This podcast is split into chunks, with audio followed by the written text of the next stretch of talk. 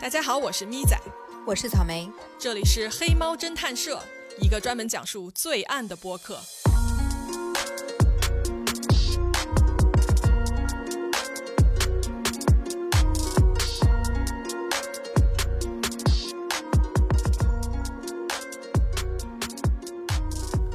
Hello，今天我们要说的故事啊，是一个发生在日本非常有名的一件悬案。然后这个案子的名字呢，叫做世田谷一家四口灭门悬案。这个案子从两千年案发到现在二十一年过去了，都没有破案。那目前有什么进展？日本警方抓没抓到人？今天我们都会来详细聊一聊。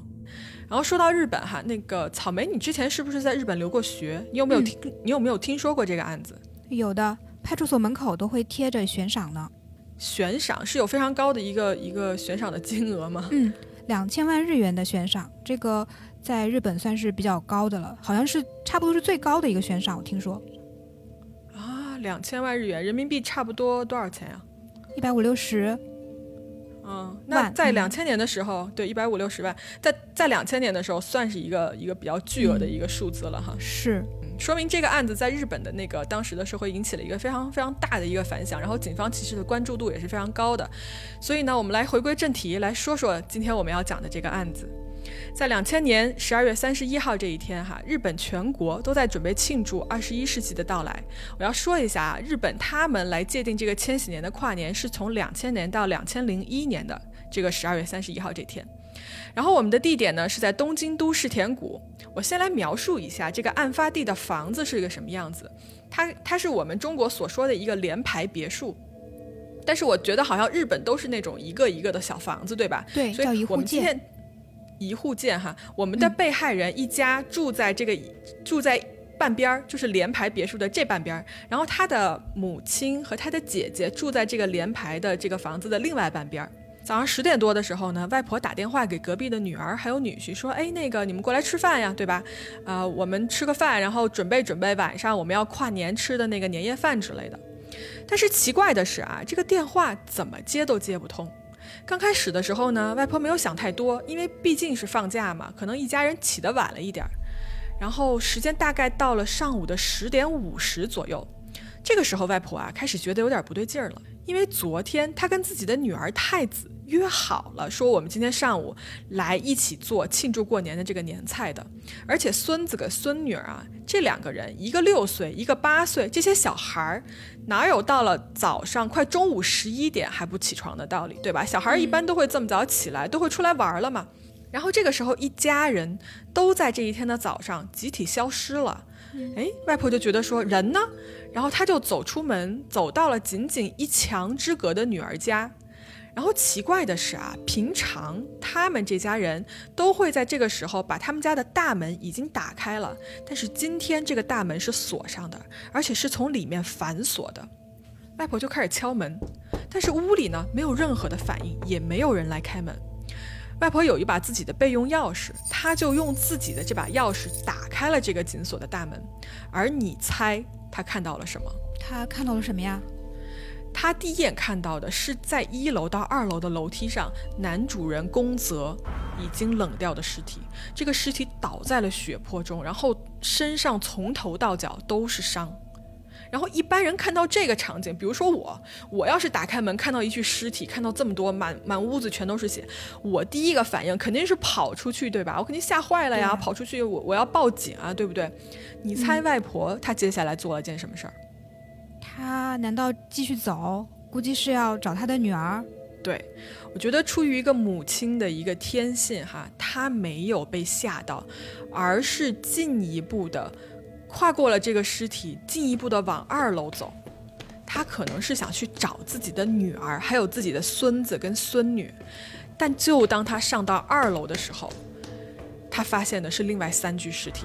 女主人公泽太子和他八岁的女儿妮奈一起倒在了这个二楼到三楼的楼梯上，母亲的姿势呢，像是要在保护女儿。因为我在查看这个案子的资料的时候，我看到了一些当场的这个尸体的照片，就是小女孩是这样蜷缩着倒在地上的，然后母亲是从背后抱住她，是要一个保护她的姿势。嗯，然后这个外婆就继续找。而在二楼的卧室里呢，倒在床上的是这个六岁的小儿子宫泽里的尸体。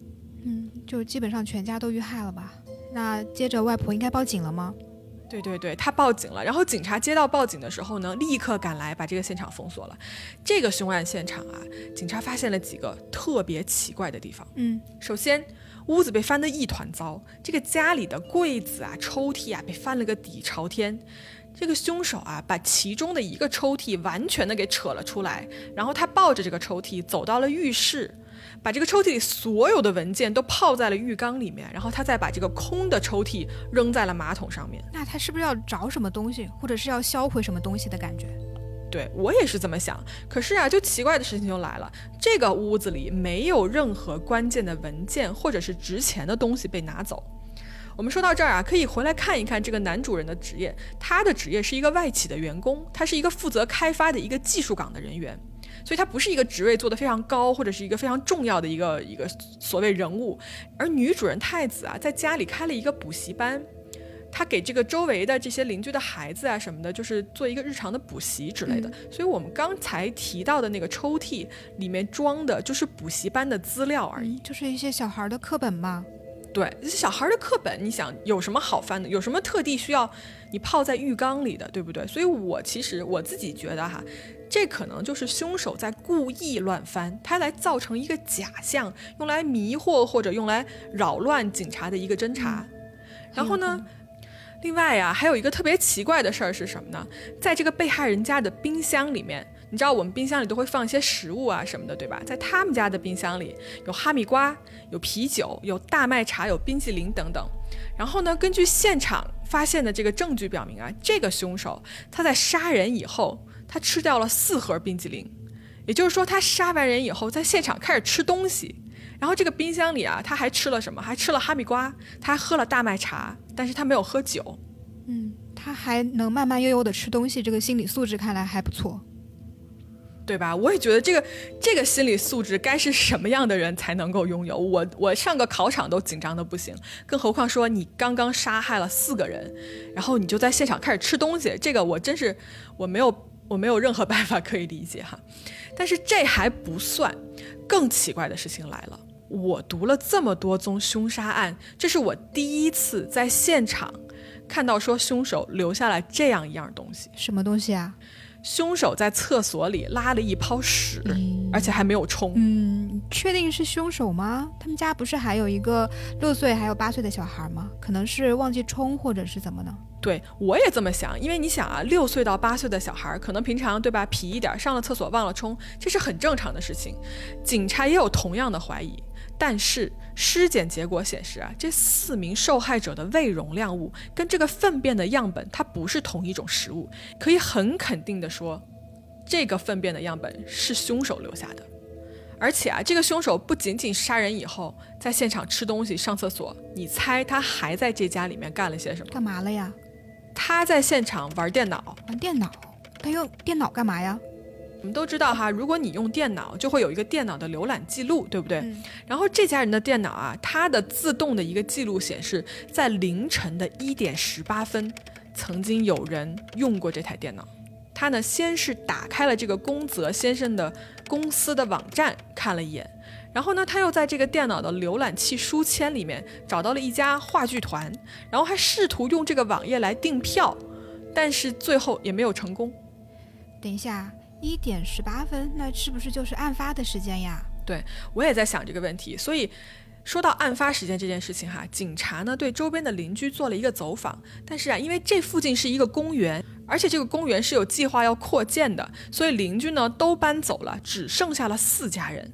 然后这四家人里面有一家的邻居回忆到说，在当晚的十一点半左右，听到宫泽家里面传来一声很大的巨响。然后警察呢通过对这个死者啊胃部的一个消化物的化验，综合了这个邻居的证词，然后来推断说，当晚的十一点半左右很可能就是案发的时间。那他还停留了一段时间才走的。对，但是你记不记得啊？我刚才跟你说过，外婆在早上发现尸体的时间是早上十点多，对不对？对。这个电脑的浏览记录啊，不仅仅只有一点十八分这个浏览记录，在第二天的早上十点，也就是外婆发现尸体的之前一点点，也有被人为浏览过的记录。那有可能那个凶手待到了第二天的十点钟。对，这就是让我觉得细思极恐的一个点。你想，如果外婆早一点进到这个房子里，她是不是有可能遇到还停留在这个屋里的凶手？那太可怕了吧！但是啊，警方呢也有另外一个解释。你记不记得我刚才跟你说，外婆在看到第一具尸体的时候，她没有退出这个屋子，而是继续往里去寻找她的女儿。所以警方的解释呢是说，有可能外婆在寻找自己女儿的时候啊，她不小心撞到了这个电脑的鼠标，然后这个电脑的鼠标呢，可能就是。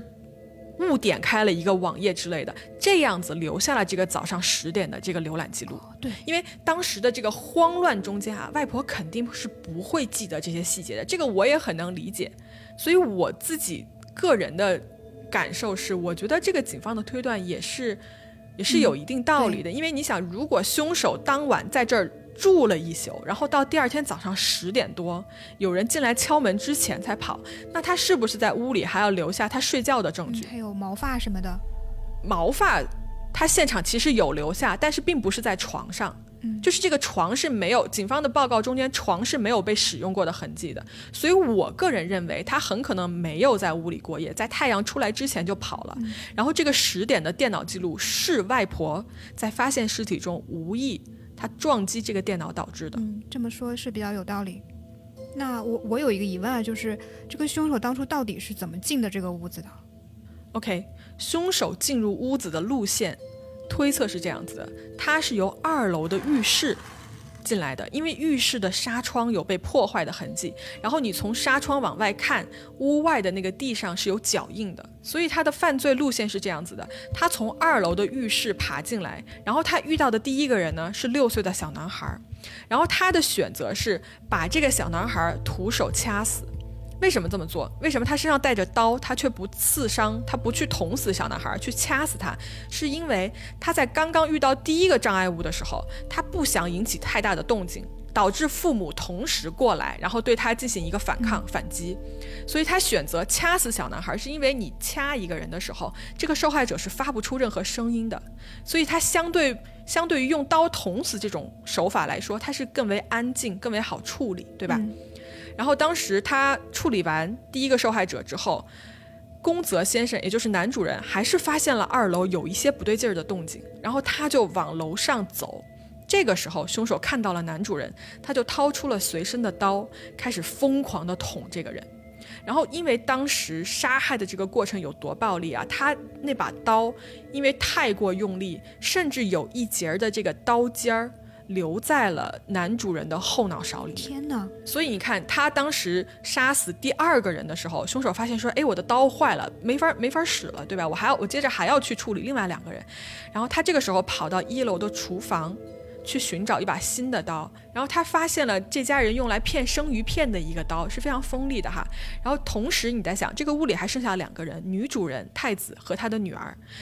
他们肯定发现这个屋里面有什么事情发生了，然后他母亲带着女儿想逃命、想逃生，他们从楼上往楼下跑的过程中间，被凶手赶上了，然后凶手很快的扑了上来，用这把新找到的这个尖锐的刀把两人捅死了，而警方呢，在母女二人的尸体上发现了一些更奇怪的事情。